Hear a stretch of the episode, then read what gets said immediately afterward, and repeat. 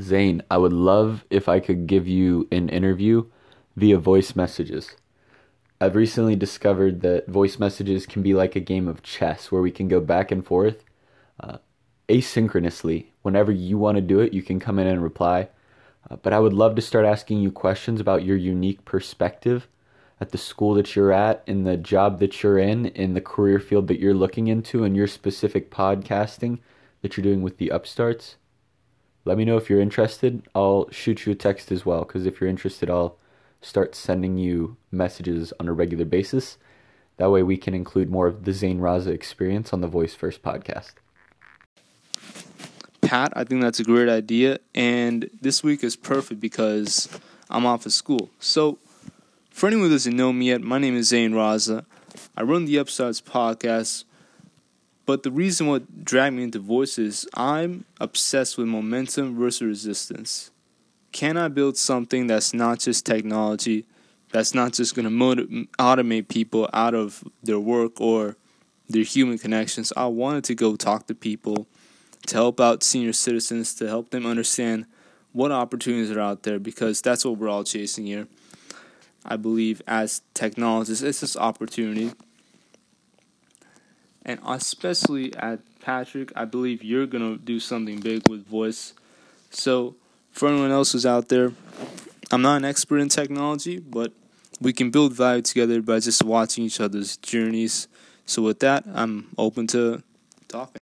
yes, the documentation of each of our experiences on this journey of voice is incredibly important because these are the narratives that write the history of voice. However, Zane got involved, which is my first question. However, Zane got involved is how the first people got involved with voice. We are the mass population that is shaping how future got voice got started. We are the start of voice, so us documenting this experience we don't have to be experts. We just have to document the experience of how we are using, interacting, and learning from this technology. So, Zane, when did you first get into using a voice device? What was your first experience using a voice speaker? Love to hear about that. Pat, I think you have an interesting first question because the truth is, there is no one moment where it got started. I've been looking into technology ever since I was 15 years old, so it's been a process right? I got out of medicine. My mom was a doctor. She wanted me to go the same route.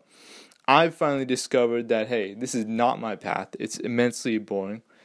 No knocks against anyone who wants to do it. But I got into Gary Vee's stuff and I realized, hey, look, ideas are nothing, execution is the game. So we start the Upstarts podcast because voice, less friction, less investment for content means less than video but easier to consume, that is. And so then we start the Upstarts podcast. It was really just me in my basement to start with. And then from there, I had no idea how it would really go from there. But then it just fell into my lap. I never really had my sights set on making a skill to begin with.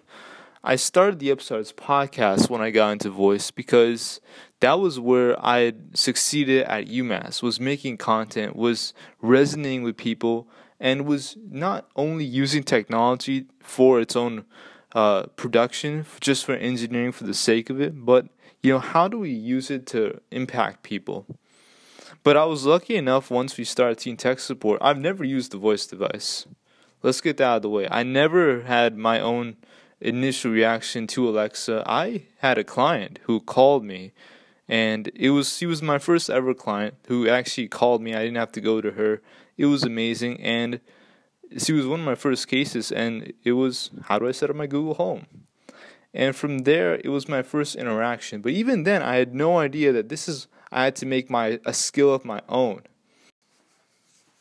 So for people trying to follow along with the timeline, I start with the Upstarts podcast in January of this year, knowing that voice is just going to be the opportunity. But I had no intention of making my own skill. In August, I start innovating upon the teen tech support model, trying to get appointments out to people whenever they need us, and actually come showing up because that was one of the problems with the last founders. They wouldn't even show up, to, and they they didn't have the work ethic. Uh, but then, what really changed for me was in September. I decided to do this as a science fair project. So it became a part of my daily school routine. It didn't have to mean I was taking time away from, you know, studying. And so and all as well, Amazon came out with their Alexa guide. So really it came to me, really. I got lucky to that to get started with this skill. And so that's how it began. So the first question targeted your consumption of the platform as a regular mainstream consumer. My second question is your growth using the platform. So, how have you started growing and learning from voice since you started? Did you discover any skills or actions that you really liked, or any features or Easter eggs that really help you out?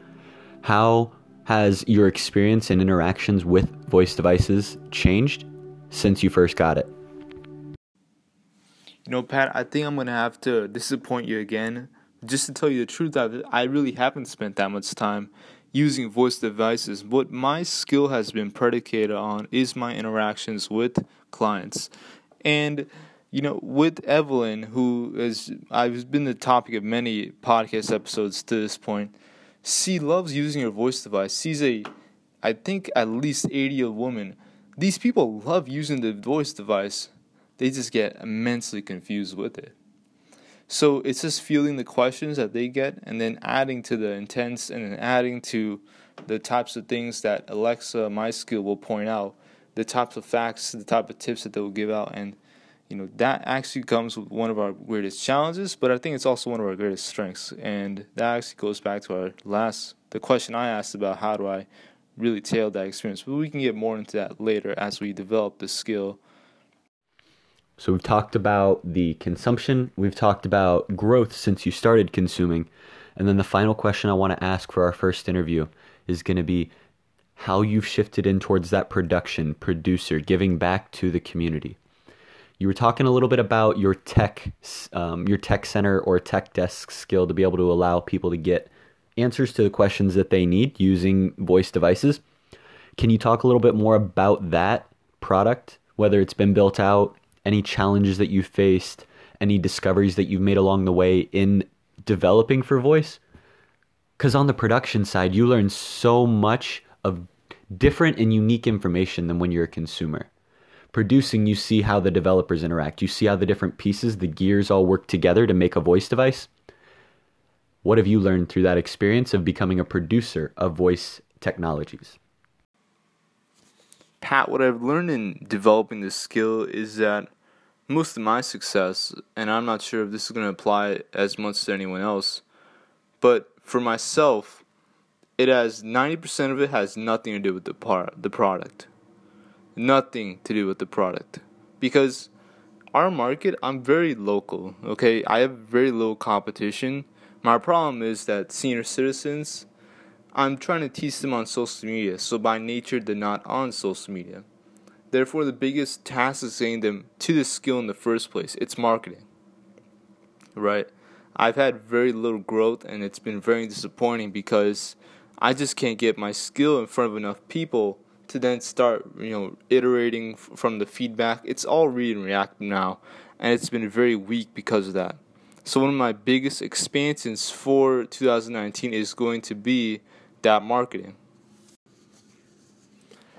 My really our saving grace is that I really low cost, so I can take just the money from just the anchor sponsorship revenue I get. I, I'm sure you can attest it's not that much, but listener donations, stuff I get from flipping stuff on eBay, put it into Facebook ads that the kids of my senior citizens, my potential clients will see, spread that to them, and then that way we'll have those clients and then we'll have the user data generated to you know get that feedback start building out the skill and more importantly show them that we have a better brand than the other tech support skills out there because we stand for their local success we stand for you know something watch in 2019 is our marketing campaign preventing ageism by empowering people preventing upfront value with tech training that's where the expansion is in 2019.